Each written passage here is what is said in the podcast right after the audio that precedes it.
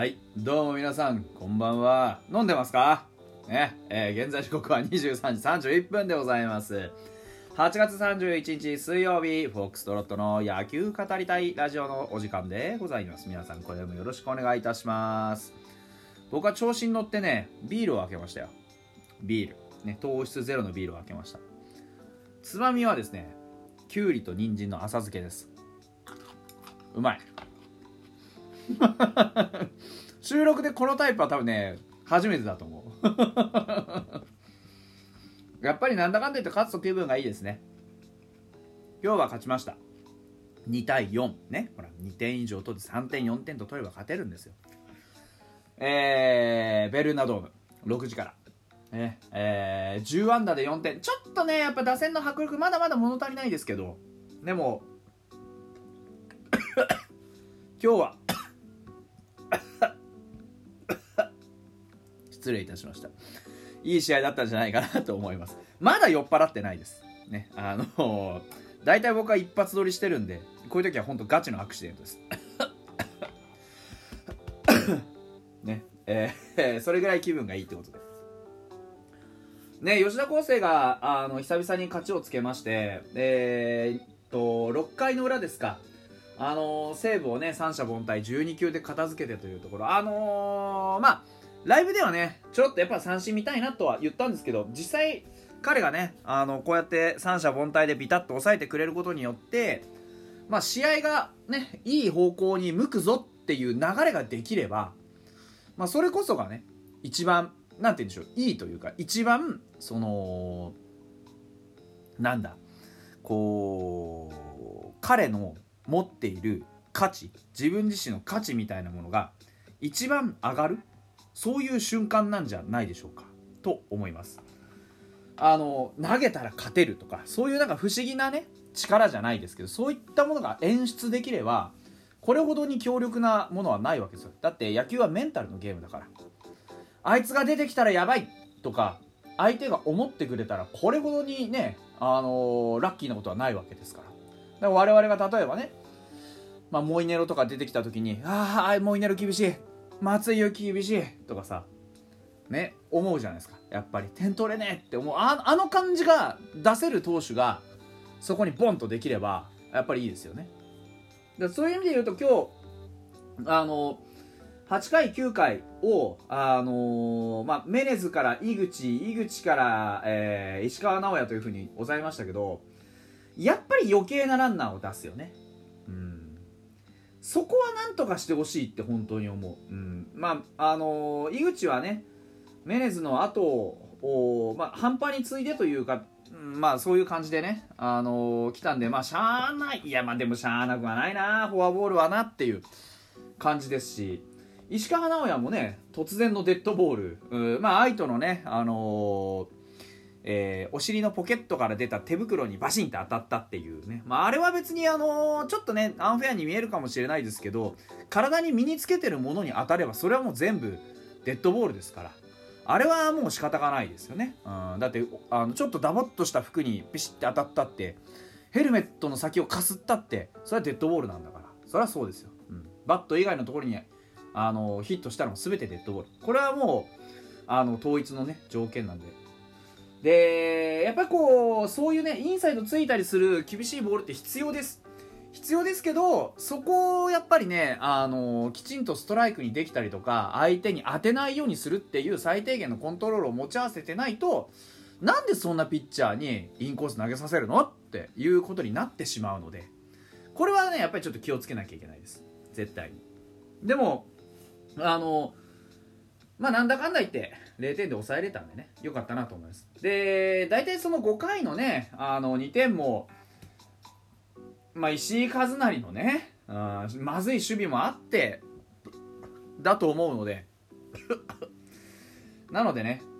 まあ根本君悪くないっちゃ悪くないんですけどやっぱりこうバックの守備っていうこういう足の引っ張り合いがあった中で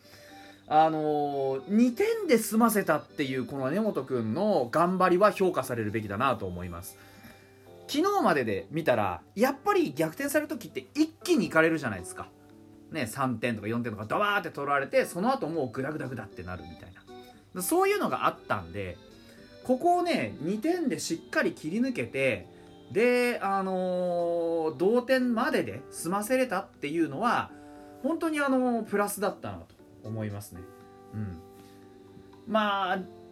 5回までいけた5回までいけたっていうか5回まできちんと投げれたと思うんでねなんかやっぱり惜しいですよね。本当の意味で強いピッチャーっつうのはやっぱりあそこでうーんまああのこれは本当あのこれから根本君が目指していくべき場所としての話ですよ。今日の根本君はもうあそこはよく頑張りました。満点ですよ。ね。で負けなかったんですから満点です。だからこれから根本君がどういうピッチャーを目指していくかっていうところで言えばやっぱりあそこで同点までいかれないがやっぱり目指す場所ですよね、うん、で野手はね今日ヒットすごく出ました。2桁安打10点。まあ4点しか取れませんでしたけど10あの 2桁安打で、えー10本のヒットが出たっていうのは非常にいい傾向。そしてその中のまあ大体半分くらいがあのツーベースだった長打だったっていうのをこれまた何て言うんですか僕がずっと言っていたねあのー強い当たりを打ちなさいと言っていたじゃないですか。今日出たツーベース木村文和の初回のツーベース、えー松本剛のタイムリーツーベース。それから近藤健介のレフトのツーベース、えーそれから石井和成のライトのツーベース。近藤健介の以外は全部引っ張りの打球です。きちんと飛べばこうなる、ね、引っ張って強い当たりを打つんだよと僕は言いましたけれども清宮のレフト前ヒットもそう。ね。松本剛は流しでタイムリー2本目打ちましたけどあのー清水雄志もね、えー最後に打ったヒットをねレフトでしょ。やっぱりこう強い打球さえ出てくれば強い方向にね飛べばちゃんと打球のスピードもつくししっかりとそのヒットゾーンになったりねするんですよ。合わせに行ってあのフラフラ上がるぐらいだったらしっかり引っ張って強い打球を叩きなさい。これが僕がずっと言っていたその,、まあ、その通りってドヤ顔して言うわけじゃないけど本当にその通りじゃないですか、うん、で近藤健介のねあの逆方向も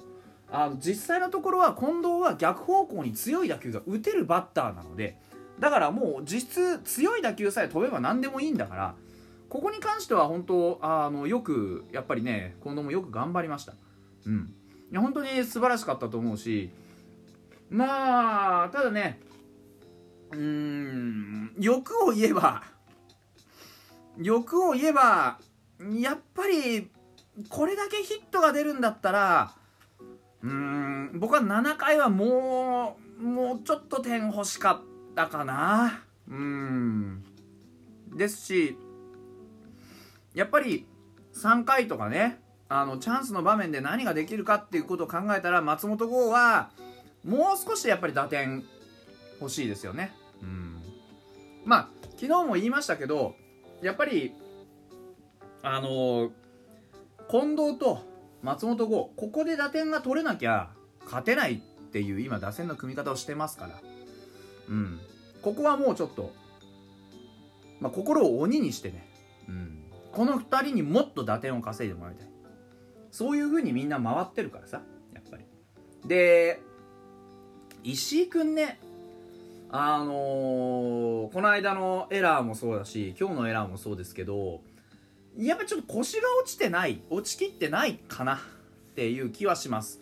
やっぱ守備の時にどういう、あのー守り方するかっていうところでちょっとなんかまだ試合感が戻ってない。腰が落ちるっていうのはどういうことかっていうと重心が安定するってことですね。反応がやっぱり若干遅れてんだと思う本人の想定よりも。だそういうとこちょっとずつ合わせていく時間はちょっと必要かな。しばらくいなかったしね。うん。でまあ今日えーヒットは出ましたけどツーベースね。ヒット出ましたけど途中から交代になってしまいました。もちろんああいう守備しててね最後までチャンスがもらえるかって言ったらノーです。で石井君はショート本職のはずです。ですからあこれもあえて厳しく言えば本職のショートでそんなプレーしててレギュラー取れる選手はいません、うん、ですからまあここは本当に反省をしてねうん頑張ってもらいたいなとは思います、でも今日本当にあのヒットがたくさん出た、まあ、まこれまでもヒットはたくさん出てたんですけど今日はそれに加えて長打が多かった。これがやっぱりね昨日言ったじゃないですか。ツーベースなら2本で1点取れるっていう。あとはこういうねせっかく状態がちょっと上向いたのかなって思えるような試合ができたのでやっぱりこう長打のその先ホームランを狙いたいですよね。うん、清水の当たりも惜しい当たりがちょくちょく飛んだりしてたじゃないですか。だからこう何て言うんでしょう。やっぱり強い打球が飛ぶ選手を使ってますよねちゃんと。あの昨日の清水の打球も決して悪くなかったので今日5番でしたっけ？っていう打順使われたのも納得はするんですよね。うん。やっぱり新庄監督見てるもんは見てるしで木村文和もね初回にしっかりとチャンスメイクしたじゃないですか。ああいうのが大事ですよねやっぱり。あのー、たった1打席でもいいからそういう目覚ましい活躍さえ見せてくれればちゃんと使う理由になる。でその理由はちゃんと丁寧に、えー、ビッグボスが引き上げてくれて拾い上げてくれてそしてちゃんとスタメンに反映させてくれる。これが一番選手にとってはモチベーションになりますよね、うん、だから今年はこれでいいと思います。もう本当にいいプレーをしたやつから順番に連れていかれるというか。うん。かな。で清宮もねなかなかコンディション上がんない中で頑張ってますし、うん、まあ痛いのかゆいの言わないだけマシかなというふうには思います。うん。まあいろいろメンツが足りなかったり足りたりする中でね、えー、明日は鈴木健也君がどれだけのピッチングをするのかというところにちょっと注目しながらねできれば練習をしていただきたいなというふうに思っております。今日みたいなね打線のつながりに期待して今日はここまでとさせていただきます。